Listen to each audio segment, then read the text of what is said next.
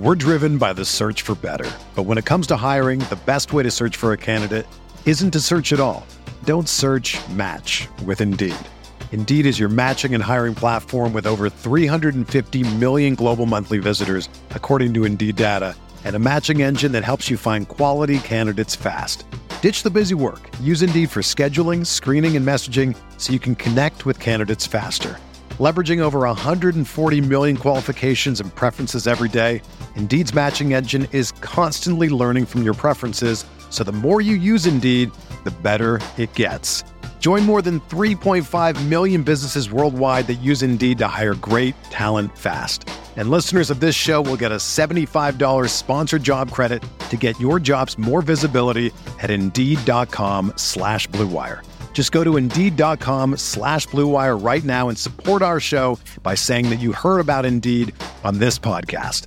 That's Indeed.com slash BlueWire. Terms and conditions apply. Need to hire? You need Indeed. Support for this podcast comes from U.S. Bank. U.S. Bank wants to know how you reward yourself because they have cards that make every day more rewarding. Are you a points order, cashback guru, low intro APR lover? With US Bank, it's up to you because they have the cards to fit your lifestyle. So earn more whether you're shopping at a gas station or a grocery store, even while planning a staycation. Learn more at usbank.com slash credit card. US Bank credit cards are issued by US Bank National Association ND. Some restrictions may apply. Member FDIC.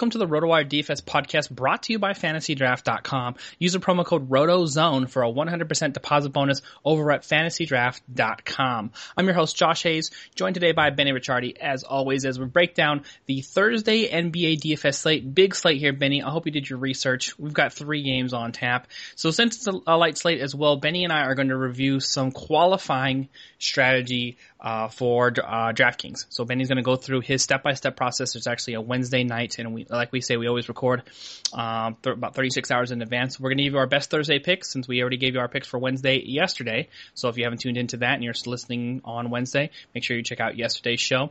Um, in the meantime, we'll bring you our Thursday picks for the NBA slate. Uh, we'll sort of um, breeze through them since there um, not a ton of options, and then Benny will give you his qualifier breakdown. Don't forget, you can always check out the RotoWire DFS podcast on and Stitcher. So if you get a chance to rate, review, and um, leave some stars for us, please go ahead and do so. And don't forget to share and subscribe. Benicio, let's go ahead and kick this off here. We got the uh, Toronto versus Charlotte uh, game here on the 17th. Is that is that correct? Yeah, three game slate. Okay. Yep. Uh, OKC versus Cleveland. That's a pretty big matchup. Uh, I think um, we're going to see Cleveland get pulled out of their paced up system in that matchup, and then we probably have the top total on the board in my mind here: Houston at the LA Lakers. LA Lakers coming off uh, a win on Tuesday. So let's go ahead and jump into the the point guard position here. The only thing really of note is I believe that Kyrie Irving is actually going to make his debut. So how does that mix things up for you on this short slate? Yeah, I don't know if I'm going to be going heavy on Kyrie in his first game back. Yeah. Um, you know, especially because he's going up against Russell Westbrook in this one. So, you know, he's going to be getting worked on, on, on both ends of the floor. Um, obviously Westbrook hasn't been, I don't want to say he's a bad defender, but because of the pace that OKC plays at, it kind of ticks up everybody on the other team. So when you look at, you know, like DVP stats, it's a little bit misleading sometimes because there are actually some guys who are good defenders and some guys who are bad defenders, but that doesn't mean that they're going to have good or bad DVP numbers because pace factors into that a lot. And, you know, if you've ever watched Russell Westbrook play, you can tell that he has that extra gear that a lot of other people don't. So OKC does play kind of paced up. Um, but Cleveland at the same time is a very good defensive team. So I think that that game is kind of one that it's pretty neutral. I don't really tick up or tick down anybody on either side. The only game to me that is something that could be paced up, and again, it's two days in advance, so we don't have the spreads, um, the totals on everything, but I think that the highest total on a day, and you know, tell me if you think I'm wrong, is probably going to be the Houston LA game is where we're going to see the most uh, fantasy it, goodness. It should absolutely be that, and for that same reason here, um, I'm actually going to be uh, jumping in on Patrick Beverley against the LA Lakers. Not just the total. We saw the total was actually sitting at, at 220 at Sacramento, which I thought was a little bit too high. But the but the uh, bettors or the you know the sports book actually saw the number get pushed up from 219 and a half to 220, and you know they didn't. I think that the the, the game total ended up being 207. But regardless, Kings um, play with almost as much pace as anybody in the league, with the exception of the Golden State Warriors. And you know that you can um, do some pretty good damage targeting the Lou Williams slash D'Angelo Russell combo, which is why the Lakers allow the most fantasy points to opponents um, in the NBA right now. And you take a look at Patrick Beverley to, here, you really just need about 25 fantasy points on DraftKings to hit 5x there. And so mm-hmm. there's a little bit of a um, uh, GPP upside value there as well. So you're to me like uh, you, you probably need to decide: do I want cash or do I want GPP? Because it's going to be hard to create like differentiation between um, both. For me personally, what I'll do on a short slate like this is I'll probably just fire a GPP lineup with my optimal cash lineup, and then just leave it at that uh, in terms of you know going hard on the tournament side because it is very tough to narrow down plays um, the top plays, and there's and it's you know like one or two guys who either go off or, or go bad are going to be the difference between some pretty big swings in you know in double ups and short slates like this. How having said that, I do feel like I'm I do fairly well on narrowing down some of the top options because um, everybody needs to be in on a certain or will definitely be in on a certain number of guys, and you can sort of decide if you're going to be with the field or without them. So I'm mm. I'm actually going to be pairing like Russell Westbrook uh, against you know uh, you know, Mr. Uh, Gimpy Kyrie Irving and Matthew Dellavedova, Mo Williams, whoever they want to throw at him is not going to be a, god, a good combo uh, for them in this matchup. He's the top priced, uh, t- top projected option, and uh, Russell Westbrook, I have. Uh, let's see here at 10.3, so he'll be 10.3, 10.4.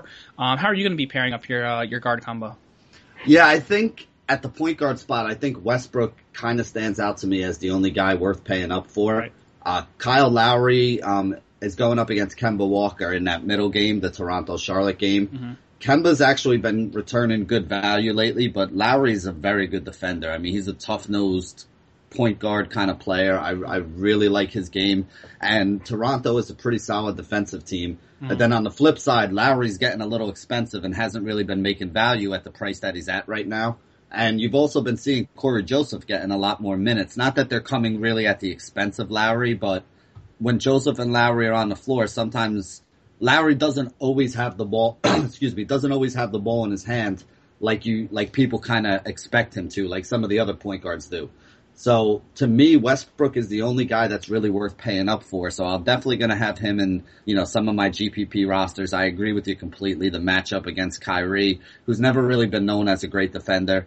Um, and then also Dellavedova, if you know Kyrie's only playing limited minutes, which I think is a concern as well, which is why I wouldn't put Kyrie in my rosters because I don't think he's going to be getting the full, you know, 35, 40 minutes of run that he will later on in the season. So Westbrook's the guy I'm paying up for.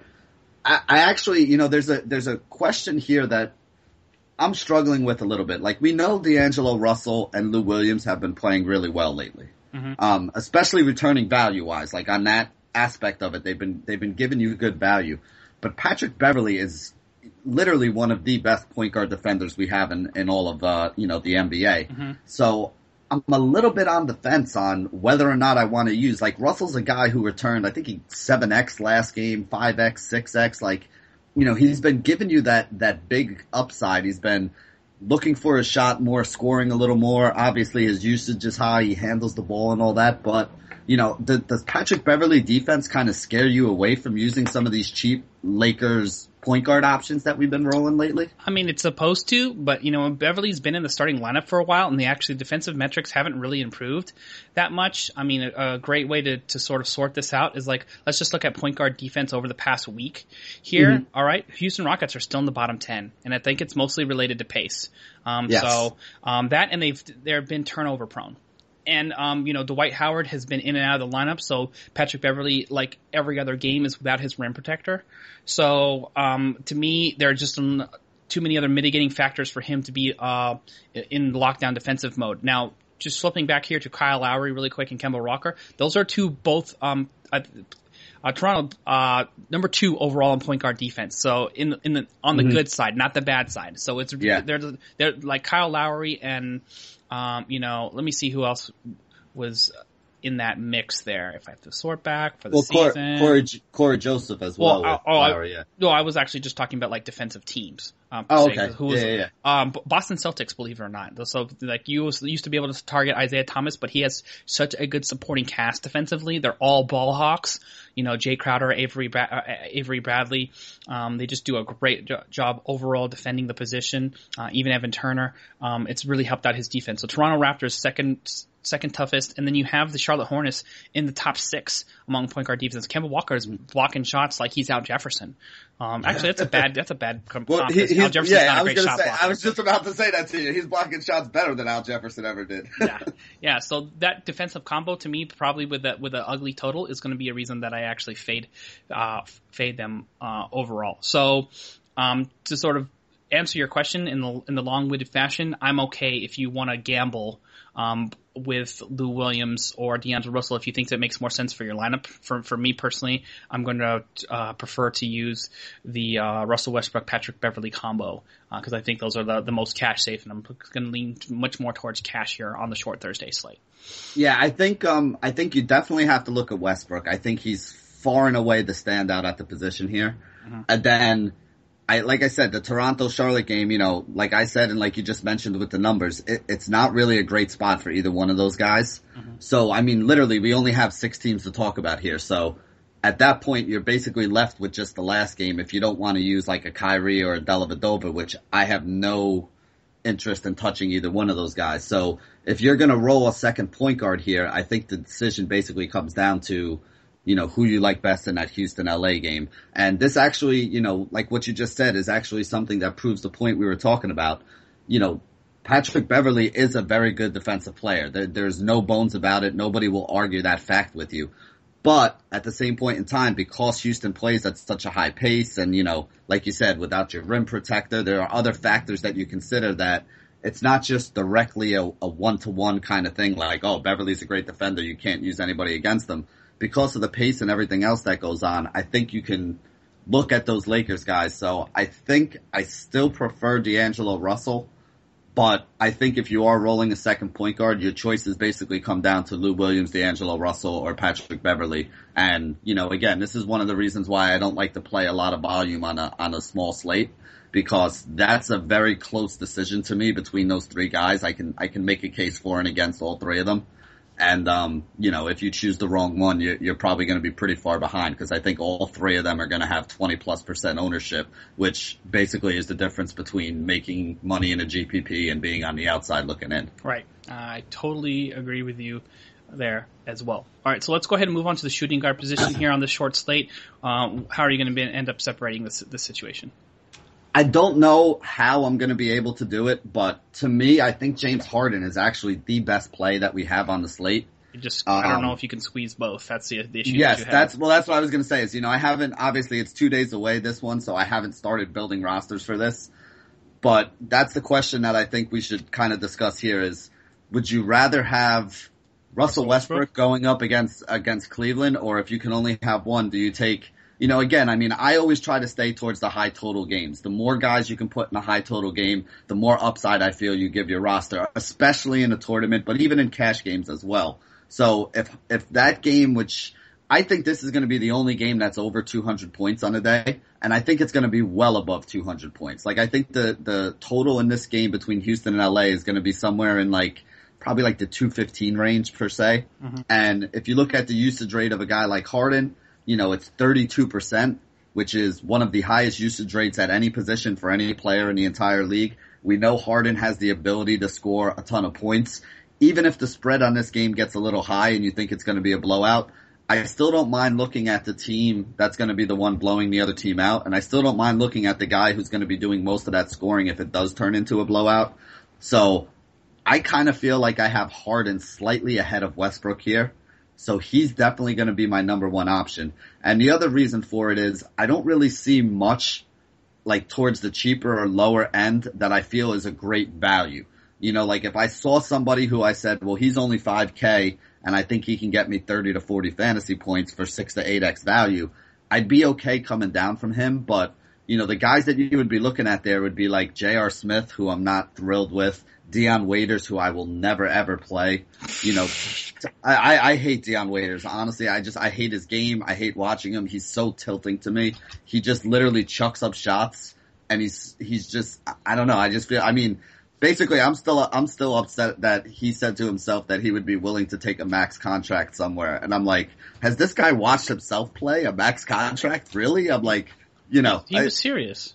Yeah, that's what I'm saying. Like he said it with a deadpan, like straight face, like, "Oh yeah, you know, if uh, I forget what team it was, uh, maybe a Charlotte or something." He's like, "Yeah, I wouldn't mind going to Charlotte. I mean, if they're going to offer me a max contract, I'll definitely play there." And I was like, it was was like, I was looking around, like, is TMZ here? Is this guy on like candid camera or something? You know, is is uh what's his name going to jump out and yell, uh, you know, punt right now? Because I, I was like, I had no idea what he was talking about at the time. But you know, like Jordan Clarkson's been a little banged up, and then that basically leaves you like Kobe Bryant, who honestly is probably the second best shooting guard option here. If I'm not going with James Harden, I, I, mean, I hate to say it, and I'm sure you're about to rail on me for this, but Kobe Bryant would probably be the guy I'd go with. Yeah, you know what? I gave I gave Michael Kim on 120 Sports a lot of flack for picking Kobe, um, and then I did I outdid him by picking Larry Nance Jr. Uh, so, which he was min priced, by the way. So you really, okay. so like literally, I, I needed like eight points and six boards, and I got four points. So I didn't get mm killed in that spot. But Kobe is actually a pretty good spot at, in, in a pretty good spot at 6K, and I don't mind him uh, overall yeah. because you know James Harden doesn't play defense. I actually don't also um, well, you know what though, James Harden isn't actually going to be on him. Probably, it's probably going to be Trevor Ariza, which is worse. So for me, actually, I actually like to step down just a little bit here and and take Jordan Clarkson at 5300. He paid off 5x on the price tag yesterday against the Milwaukee Bucks, and um, you know he's going to get James Harden on defense here. So you can do one of the two things. I'm not going to play Harden over a Russell Westbrook in my mind. Um, I don't. I'm fine okay. with anybody who does though. You know, I just feel like you, you have a bigger triple double threat on DraftKings and and more ceiling mm-hmm. right now with Russell Westbrook for the same price. He's just been super consistent, and James Harden will will here and there pop up with just like a bad shooting performance, and he won't do the job in the other on, on the rest of the uh, spots. So like when he struggles, he may rack up assists, but the rest of the game sort of kind of yeah. falls off. You know, mm-hmm. so when you see him go bad, he goes bad. Russell Westbrook, you know, will will can get you like in a 15 assist game and still just score 17 points. And so like he's racking it up on the other end if the rest of his teammates are lighting it up, which I like about his game. I think he's just added an extra dimension. So um, that's that's how I'm choosing between the, the two. But I understand what, what you're talking about with the top total here. So you can make a case for Harden, Kobe, or or Jordan Clarkson. I'm going to go go with the cheapest of those of that bunch to to sort of help myself since I I paid yeah. up here um, right. with uh, I think I was gonna say, I think if you're, I think the decision that you have to make is if you're going, if you're going Westbrook, then you're prob, then Clarkson, I would agree with you. Clarkson or Kobe is definitely the way you gotta go. Mm-hmm. Whereas if you go with Harden, you know, you're probably not fitting in Westbrook. And, you know, like we said, we didn't like those other guys up towards the top end. So if you are going with Harden, you're probably going to wind up with the guys like, you know, that we talked about, like D'Angelo and Beverley and Lou Williams in your lineup. So that's really how you have to consider it. You got to kind of look at it as like a two by two rather than just do I want, you know, cause obviously if everybody has the chance, we're all going to take Harden and Westbrook, but you know, you're not going to, you, you take Harden and Westbrook, you're down to $28,000 to fill out the last six guys on DraftKings. You're down to, I'd say they're probably both over 10, 11, 21. You're down to probably like $39,000 to fill out the last seven spaces on FanDuel. So at that point, you're probably looking at having to throw in at least one min price punt, if not two, um, in order just to round out your roster. So unless we get some like obvious, obvious value, you know, min price guys because of some kind of injuries in the next day or two, I, I just don't see how roster construction is going to allow you to put them together. Yeah, I agree there as well. It's going to be pretty tough overall for you to sort of figure that out. All right, so let's go ahead and flip over to the uh, small forward here position, Benny.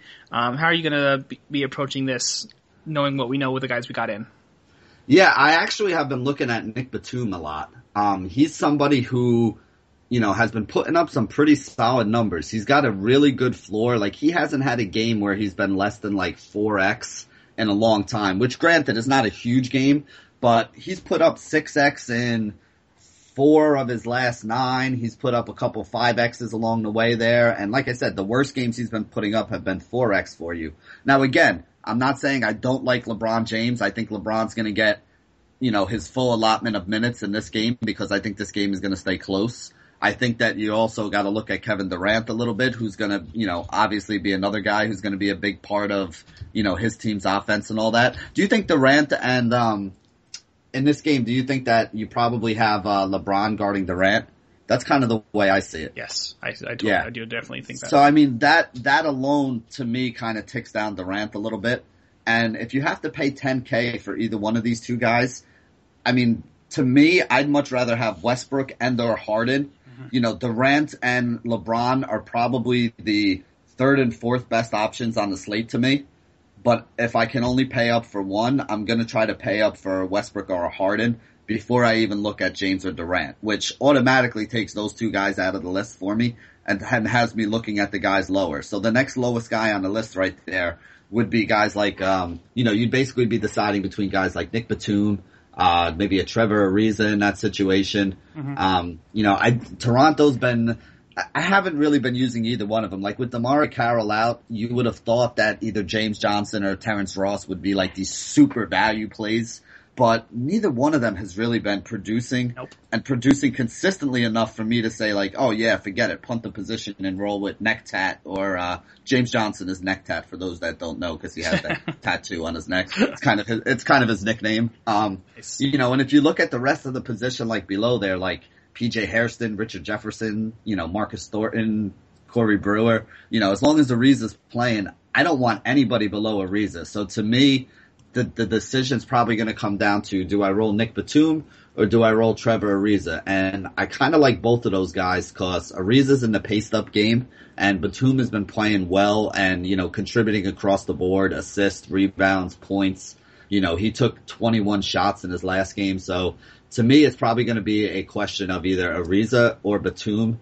And it's going to depend on how the rest of my roster construction goes because I think you're getting like a you know, probably somewhere between like a fifteen hundred to two thousand dollar discount on Ariza, depending on what site you're playing on. So that's really what it's going to come down to. I would be okay rolling either one of those guys, depending on how the rest of my roster looked and which one of the two I could fit easier. Yeah. Uh, so for me, I, am Nick Batum is going to be my top choice if I get stuck in a salary situation where I have to come down from from um, Nick Batum because he is in the 7600 range. Um, although I, um, you know, I like everything that you said though with you know no DeMarre Carroll, them with them rolling with you know lesser options that are, aren't as good defenders. Well, James Johnson's supposed to be a good defender, but I don't trust him because he just looks like he's been all in on the on the buffet in the off season. Um, uh-huh. So for me, I'm actually going to go with Trevor Ariza. This is how I get you know exposure to that game. Although I don't have the top you know player on the board in James Harden, I'm keeping myself there. Very, very reasonable price at 5,500. Um, he hasn't been killing you or, or, or you know like killing it in terms of uh, production, but like it's it's a very safe price on DraftKings, and he does have double double potential because he, he's a fairly decent rebounder. So and we I think there's you know going to be some some shots definitely jacked up here um, in this contest. So I'm going to give myself a little bit of flexibility. I'm like, I want Batum, but if I can't afford him, I'm okay with Trevor Ariza in the top pace game. Uh, so um, that's how I'm going to approach that. Now, uh, before we move on to the power forward position here, Benny, I um, want to let you know that if you're struggling with the flexibility, why not check out FantasyDraft.com and that flexible lineup format that gives you the freedom to choose all the players that you like, just three guards, any three forwards or centers, and two utility players. Pay out a 25% payout zone, which is the largest um, in the DFS industry that, that I'm aware of, um, or more. Uh, they like to do things like break free contests uh, every, uh, every here in the NFL as well. Uh, they cap the playing field at just 20 entries per user, so you never have to worry about um, you know 400 entries from MaxDalury in their contest. Uh, great value in their contest. More of the feeds go directly to the payout zone. And uh, don't forget you can go over to fantasydraft.com and find out more about how they put players first. Daily free rolls, about three free rolls available, inc- including the, you know, the weekly NFL that you can register per day. So don't forget to go to fantasydraft.com and use the promo code ROTOZONE for a 100% deposit bonus on fantasydraft.com. All right, power forward. Who is going to be in the post for you on Thursday? Yeah, I don't really like the matchup. The one guy that you can pay up for at power forward is Kevin Love. And I don't really love this matchup for Kevin Love. Uh, Ibaka's a pretty solid defender. It's, you know, doesn't really help his fantasy score overall, but it is one of the things that, you know, he, he is very good at. He, that's kind of like, you know, he's a better real life player to me than a fantasy player overall. So I don't think I'm going to look at Kevin Love, and I don't really think I'm going to look at Ibaka on the other side of this game either. So it kind of leaves you with some very limited choices. Um, Marvin Williams has gotten too expensive for me to play, so he's kind of out for me. Scola has been interesting. I just really don't like rostering him because, you know, we actually talked about this last time, I think. He, he'll score some points for you. Mm-hmm. He'll get you a couple of the other stats, but for a power forward, he does not really rebound all that well. So, you know, he'll come up with an occasional like seven or eight rebound kind of game, but yep. He has a lot more games where he has like five rebounds. One, like, like he has games where he's played 20 something minutes and had like one rebound, two rebounds. Yeah. From a power forward, you just, you can't have that. And honestly, I feel like he's kind of losing minutes lately. Um, you know, if you look, he had that three game stretch against Philly, Milwaukee, and San Antonio where he played 25 to 30 minutes a game. But sandwiched in between that, the last game he only played 18 minutes. You know, the games before that, 16 minutes, 20 minutes, 21 minutes, 19 minutes. So I, I just don't have a lot of faith or trust in him. You're, now you're bagging on my guy here. oh, I'm not. I, I, I was gonna say. I mean, but like, like I'm saying, it's a very tough position today. I don't think you pay up for it. Like, I really don't have somebody who I love. Because let me let me kind of give you my thoughts. I mean, it's a it's a short slate and we got the time, so there's really no reason not to, you know, kind of go into it a little bit here. Sure. I got like, two, I got a couple options, so go you go for it. Okay, like the the guy who I really want to tell people to play is Julius Randle. Um, that's because, my first guy. Yeah, like if you look at his game logs, it is maddening to me that Byron Scott was like, I'm limiting this guy to 20 to 25 minutes. Because just look at the game log. Like in 24 minutes in the last game, 14 points, 14 rebounds. He has double doubles in one, two, three, four, five, six, seven of his last nine games and you're only giving this guy, or I'm sorry, seven of his last 10 games, but he's only getting 20 to 25 minutes in most of those games. When he plays 30 minutes, he's giving you six or seven X value. So why aren't, but that's the thing is I can't fully tell people to go ahead and play him because most of the time in one, two, three, four, five, six, seven of those games, he hasn't played more than 26 minutes. And I, I don't know why. Like, it's not like the guy's not producing. He's a solid defensive player. You know, he's putting up, he's not a huge scorer, but he'll get you 12 to 18 points. And I mean, look at these rebounding numbers. 12, 11, 19. He only had five rebounds in the, in the one game that they lost to Atlanta. And then he had 11, 11, 12, and then he had a bad rebounding game again against San Antonio, which again, we throw out a lot of games that guys play against San Antonio because of how good they are defensively, so I could excuse him for that and then another 10 rebounds against Houston, 14 rebounds against Milwaukee. Doesn't this guy deserve more playing time? He does. But again, in fantasy, we don't care what he deserves or how good he is. We care what he's probably going to get. And he's probably only going to get 24, 26 minutes.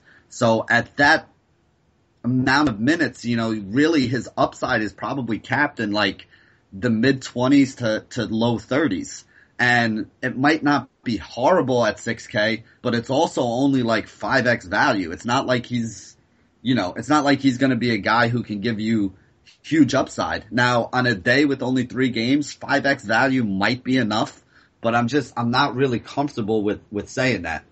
Um, and then you can look at a guy like, uh, like Cody Zeller if you wanted to, but again, you know, even though they have a bunch of injuries and Zeller's been seeing some more minutes, it's not like he's playing 30, 35 minutes a game. He's playing 25, 23, 27, somewhere in that range.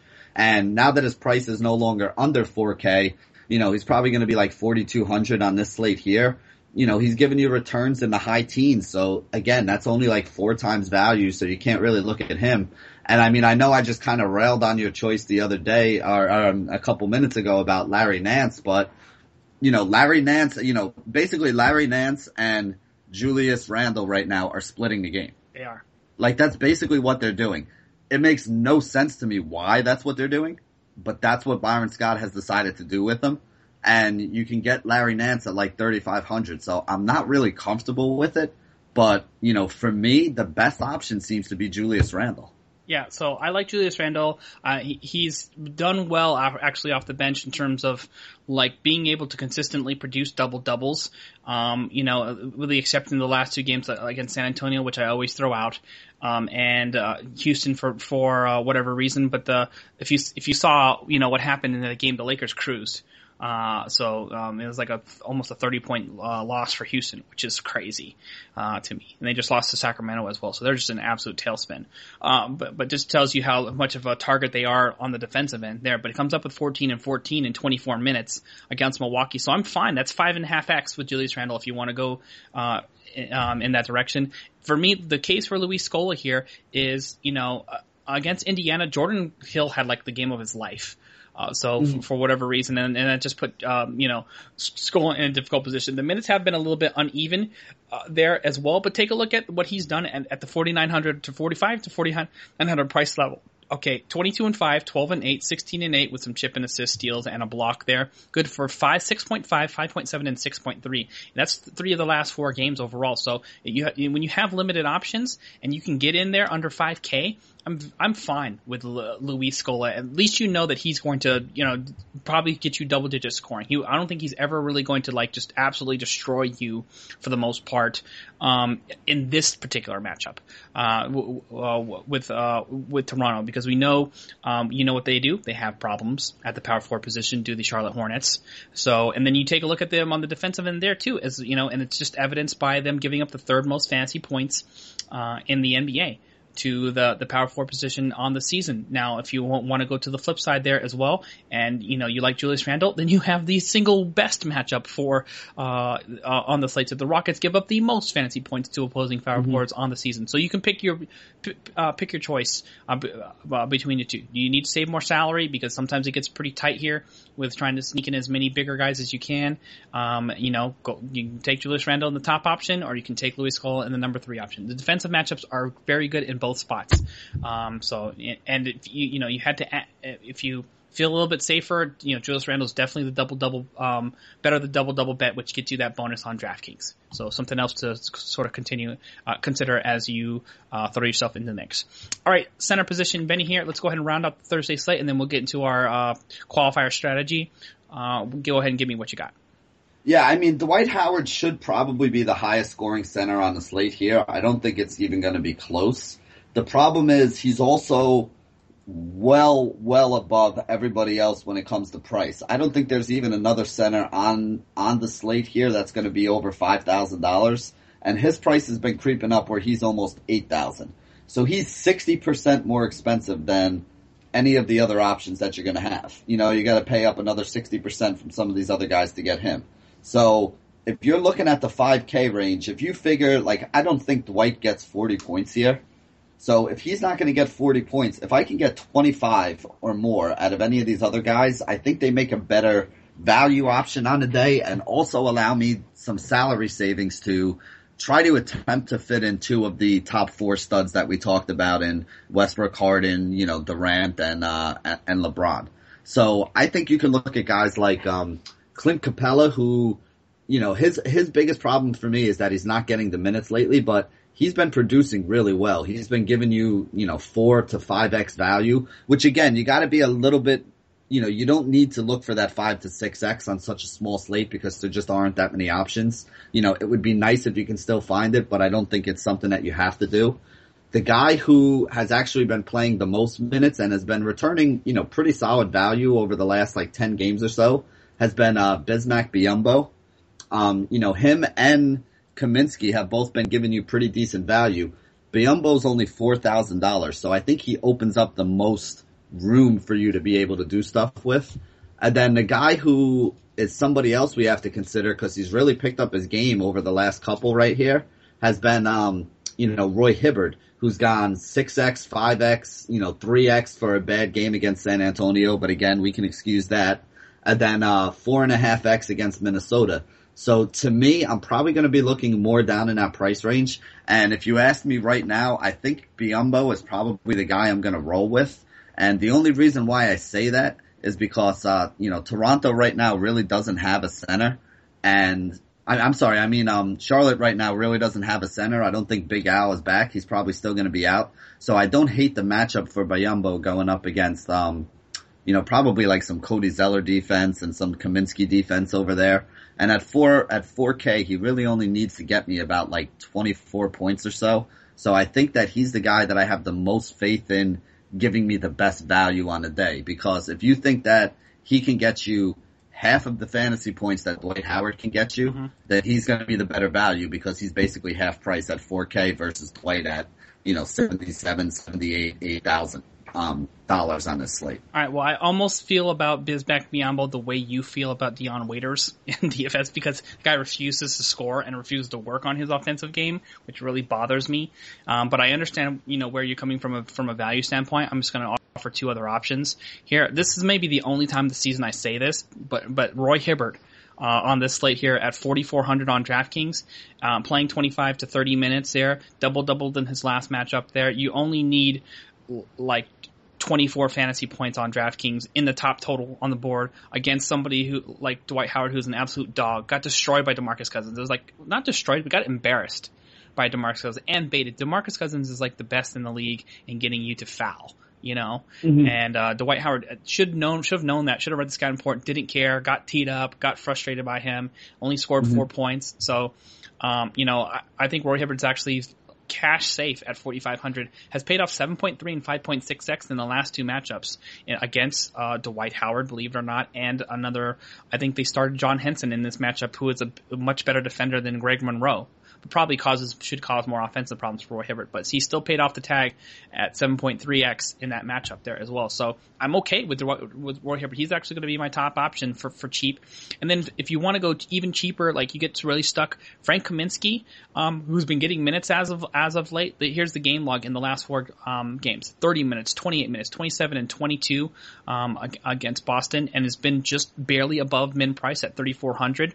Paid off 8x and 7.1x against Miami Miami and against Memphis. The, the Wolves were probably two of the tougher matchups uh, defensively um, mm-hmm. with Hassan Whiteside and Marcus Gasol. Um, you know, did struggle a little bit, only 15 fantasy points against Boston, but Boston's a pretty good overall defensive team uh, there as well. So, I mean, a little bit more of a gamble. I feel safer actually with Roy Hibbert, which makes me feel dirty even just saying that. But you know, like, like again, we're talking about a three game slate here as well. So those are going to be two two of the options that I'm going to uh, to take take a look at. It's it's actually a difficult uh, defensive matchup for Biyombo too because Kaminsky's going to want to hang out on the wing for the most part, you know, and it's not like he's going to actually try to bang with Biyombo for for uh, you know I, I, I, I would think that Cody Zeller might try to do that a, a little bit more. So those those are I'm, yeah. how I'm actually looking at that shaking out. It's ugly for sure, and so like if you know if you don't, um, you know, pay up for Dwight Howard, which I never have this season here, uh, you want to go as cheap as possible when you really feel about, you know, less sure about your options. So yeah, and and also, um, you know, I think it, I think going down towards the bottom end, like guys like Kaminsky or even, uh, you know, Biyombo, uh, you know, who's who's my guy that I would probably use, are it's going to open up that salary that you're going to need to try to fit in that second stud. So after looking at the entire slate a little bit deeper here, I am going to do everything I can to try to fit Harden and Westbrook on the same roster. I don't know if I'm going to be successful at it, but I, I think I'm going to try as hard as I can to get that in because, you know, again, with such limited options, if you can figure out a way to do that and get solid value out of everybody else who you put in around them, I think that could be the winning strategy on the slate. All right, fair enough. All right, and that's going to wrap it up for our DFS picks for the Thursday mini slate here.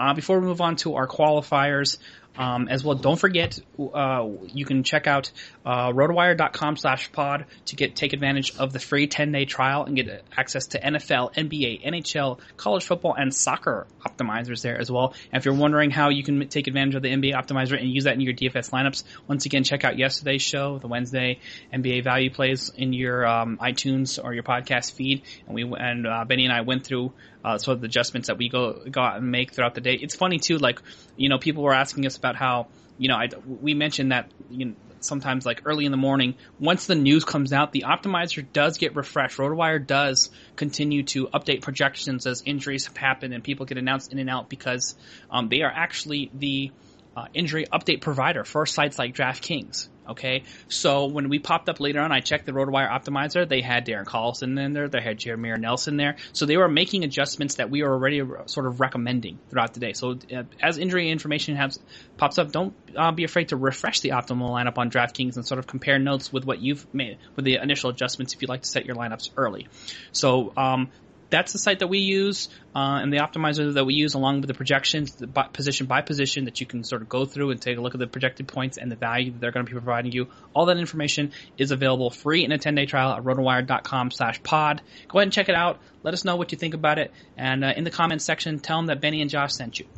All right. Qualifier strategy here benny. You have a uh, specific cue uh, for the Wednesday slate that you uh, want to talk about here, and then you can sort of take us through your your overall approach. You've wrote you've written a lot of articles, and you play in a lot of more, more qualifiers than I have my, uh, myself. So you're the absolute best person to sort of break down the strategy and help people out along the way.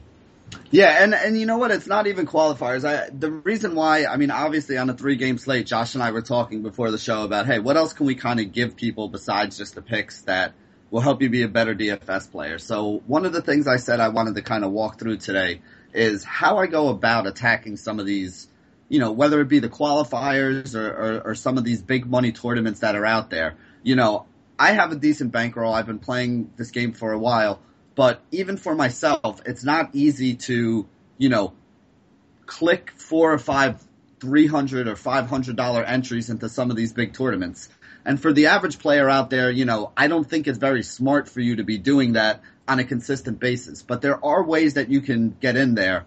And with today, you know, when we're filming this being the Wednesday that DraftKings is running their $300 buy-in high flyer tournament, uh, with a $1.25 million prize pool and a, you know, $250,000 first place prize. I kind of wanted to go over how I go about getting my entries to a tournament like this. So, basically, you know, whether you play on DraftKings, on FanDuel, on Fantasy Draft, on Fantasy Aces, all of these sites are running satellites almost on a daily basis for some of these higher buy-in tournaments. And I think going after these satellites is a really good way for you to, you know, build your bankroll. I mean, guys say to me all the time, like, Benny, what's the best way for me to kind of build my bankroll? And I always tell everybody, you know, I, I play a decent amount of cash games but the big hits that I've have have obviously come in tournaments. So the the way I've been able to jump my bankroll from one level to the next level, you know, to give me the bankroll to play into some of the bigger buy-in tournaments is by having some big hits in these, you know, hundred dollar, three hundred, five hundred thousand dollar, um, you know, buy-in kind of tournaments. But I don't usually direct buy into them, and this is kind of what I wanted to talk about here today. Like for example, about three weeks ago, DraftKings started posting about this $1.25 million high flyer tournament that they're having tonight. So when I saw that, I said to myself, okay, I have, I think when I looked at it, I said, okay, I have 20 days to try to win a $300 ticket to get into this tournament or multiple $300 tickets to get into this tournament. So if you're somebody who says, I want to take a shot, I want to have, you know, a tournament in this, uh, a lineup in this big tournament to try to win a large chunk of money, you know, I'm going to be willing to put that $300 up there. What I have been doing is I said to myself, okay, I'm going to take two entries into this tournament. One of them I'm willing to put the $300 up and buy into right away. And then with the other $300 that I would have bought the second entry into it, I said, let me see if I can pick up some tickets, you know, on the cheap by doing this. Now, you guys know I always say, you know, you never want to go all in with your bankroll because on any given day, you could have a good day or you can have a bad day. And I try to follow the same strategy every day when I'm building my rosters. I always think I'm going to have a great roster. It doesn't always work out for you, but you always try to put the best roster in that you can. So if you have a good 20 day period and you're somebody who's grinding this out and playing every day, here's kind of the way I go about it. Every day I have been putting in a $10 or a $5 or a $20 entry into one of these satellites that they have because I know over the course of this three week period that I have to win a ticket, at some point during that three week period, everything's going to click for me. And I'm going to have one of those rosters where I score 292 points or 304 points or 315 points where all my value plays hit, all my studs hit, you know, the game that I went heavy on goes into overtime or something like that. And I'm going to have one of those big days. So you figure out how many days you have, which in this case was around 20 days and then you say, okay, I can put $15 a day into these qualifiers trying to get myself a ticket for this tournament. And the way it actually worked out for me, I would throw in like a $10 and a $5 every day. Um, you know, I would skip some of the small slates that I don't like playing, so I had a little bit extra. So some days I would throw it in a $20 qualifier. And I wound up getting myself two tickets to this tournament for the same $300 that I was planning on spending to buy myself in straight, straight away.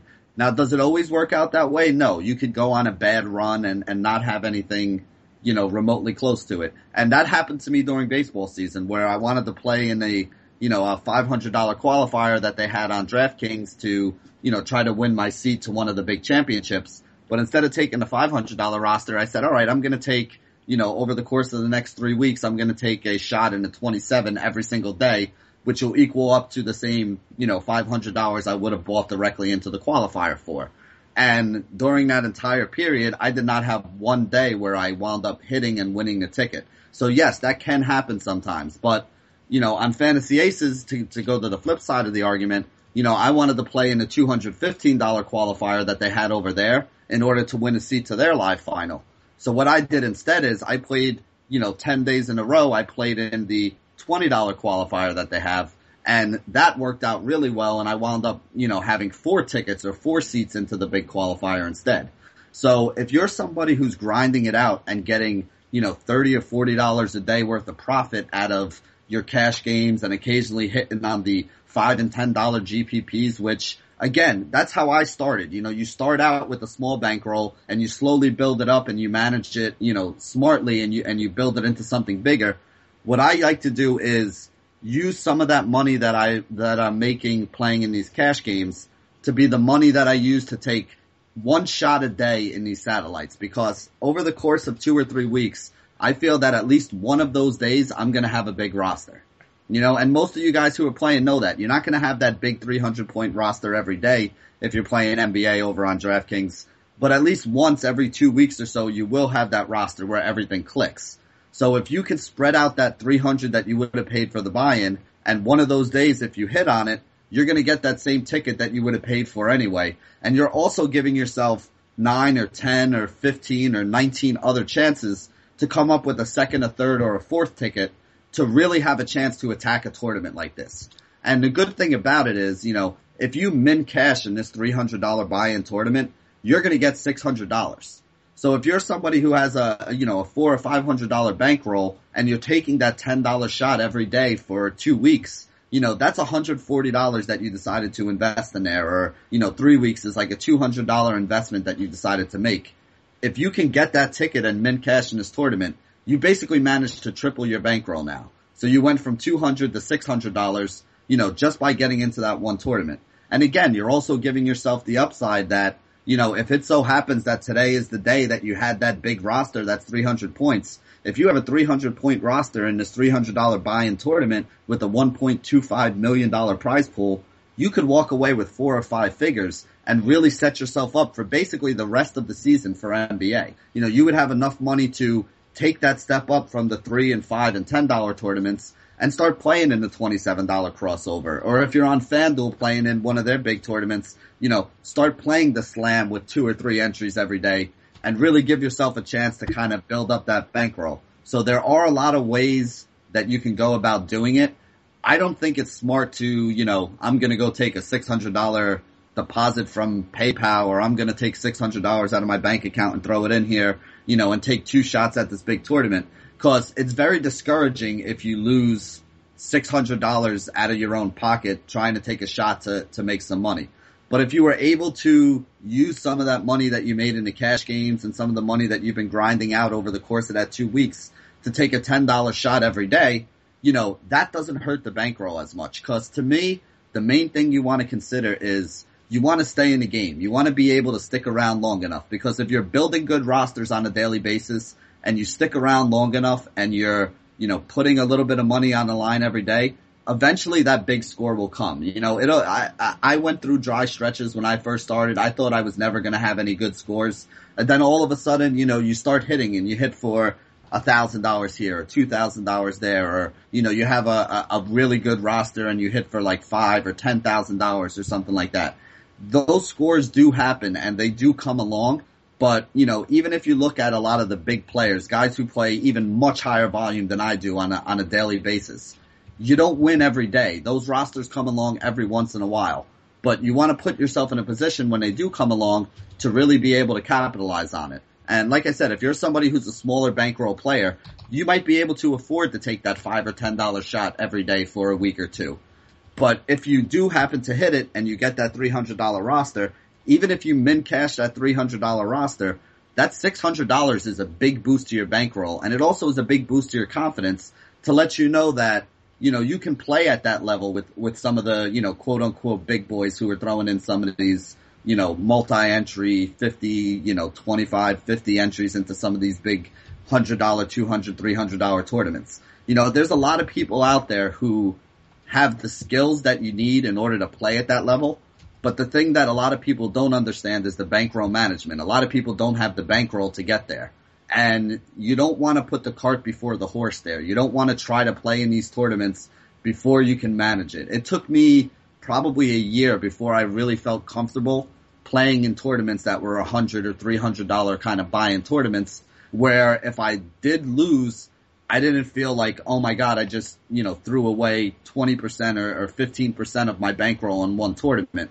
You know, it, it takes a while to build up your bankroll slowly there, but there are ways that you can get into these tournaments or even these qualifiers if you're somebody who's shooting at some of these live finals that you know, most of these sites are going to be announcing for NBA pretty soon.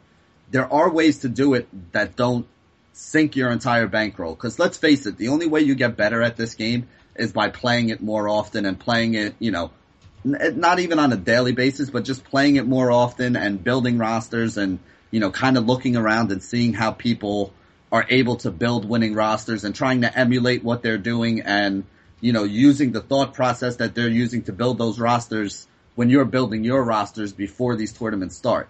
So if you're able to stick around long enough that you can learn that stuff, it makes it a lot easier for you to build your bankroll slowly over time and get to the point where, you know, if I throw an entry, if I throw two entries into the 300 tonight and I don't cash either one of them, yeah, I'm not going to be happy about it, but you know what? I'm also not going to lose sleep over it and it's not going to, you know, knock me out of contention of playing in other tournaments you know, tomorrow or the next day or the day afterwards. Yeah, I might adjust the, you know, numbers or the volume that I'm putting in on, on a daily basis if I have a loss like that, but it's not going to knock me out of the game forever. And that's the, you know, the big thing that I wanted people to understand about it. All right. Well, that's all great information. Um, uh, excellent analysis here. The one caveat I want to say just as a little quick disclaimer here, because there's a number of people who are still trying to build their bankrolls, still trying to find a winning formula here on, uh, you know, like FanDuel and DraftKings and their DFS lineups.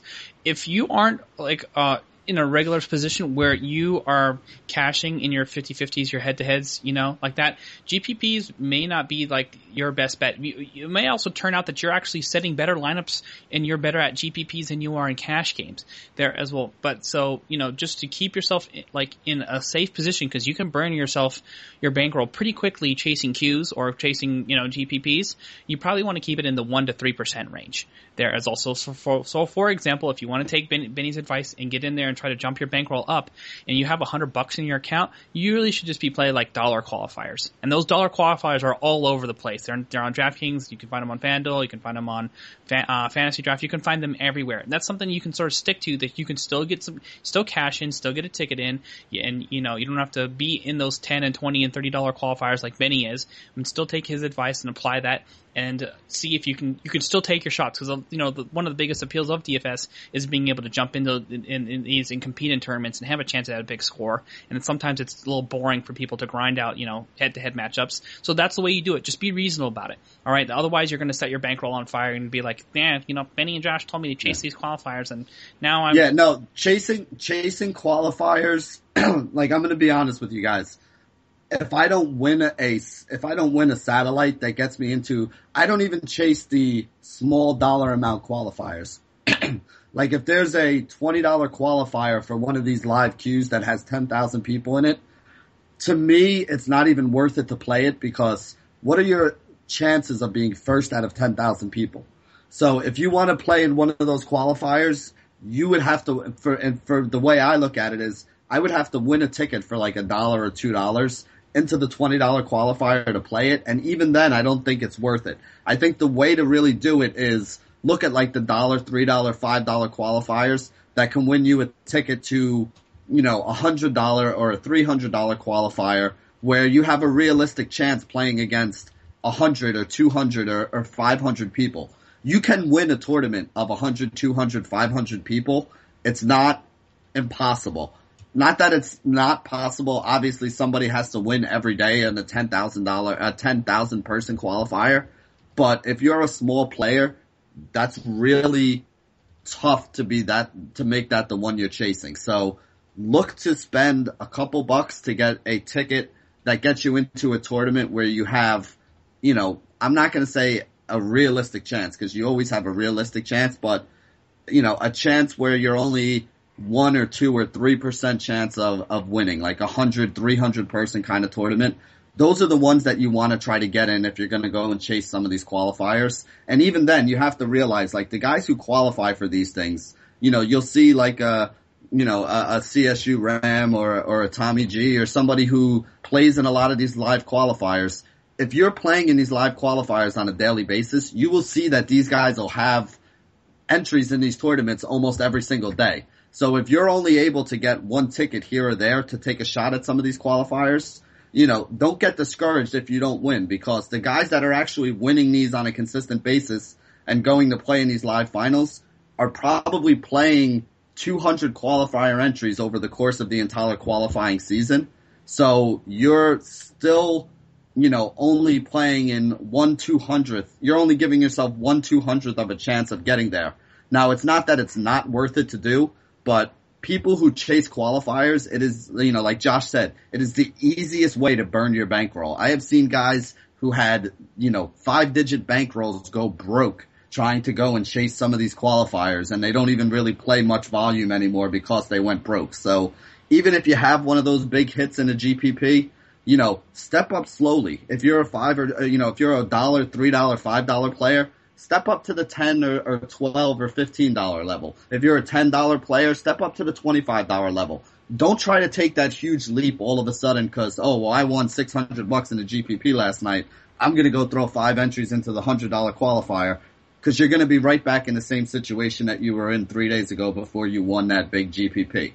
You know, try to make your money last, try to make it roll, but at the same point in time, you know, part of the fun to play in DFS for me is taking some chances for that big score, is going in and seeing if I can, you know, take down a, a four or five or six or, you know, maybe even a seven figure kind of payday. You know, that's really the, the dream or the goal that we all have as players to, you know, make a life changing amount of money where you can, you know, do something like that by playing a game that you love. So definitely don't go chasing these qualifiers. I am telling you this right now because I don't want anybody saying Benny told me to go chase the qualifiers. You know, do it smart. Do it with 1%, 3%. I mean, I will put at the beginning of every season, I'll put 4% of my bankroll into an account that I say, okay, this is my qualifier account. And I'll chase the qualifiers with that 4 or 5% that I put on the side. And as soon as that gets, as soon as that money dries up, which it happens often, as soon as that money dries up, I don't play another qualifier for the rest of that season. I'll wait till the next sport comes around. I'll try to build my bankroll back up and then at that point in time, I'll do the same thing and put that four or five on the side. And don't go any further over that. Don't say, well, I was so close. Now I'm going to go all in tomorrow because believe me, it is it is the easiest way for you to wind up losing all your money. Yeah, it's sort of like a poker tournament too. Like you take a lot of you could be playing great lineups in there and then just sort of, you know, an injury here or there or you know, things don't break your way and you know, it's not like you did something, you know, that you should have been doing something differently. Uh, you know, you just it's unless you're the you know the, the top bankrolled players in the industry, it's very tough to to fire up enough lineups to be in consistently you know, in the money or qualifying for all, all, these bigger tournaments that you're trying to hit with. So great advice overall. That's going to wrap it up for the RotoWire DFS podcast for today. Somehow we turned a three game slate into 56 minutes of show. So, um, that's awesome.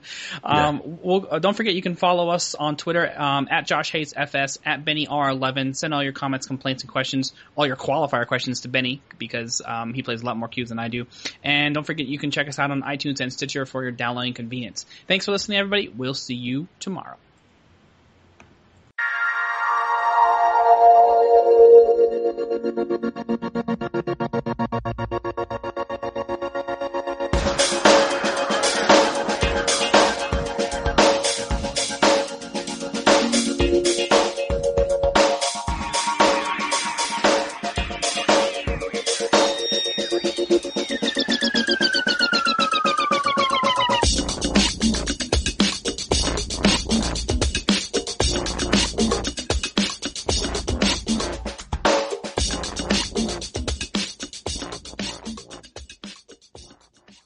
Make decisions for your company, you look for the no brainers.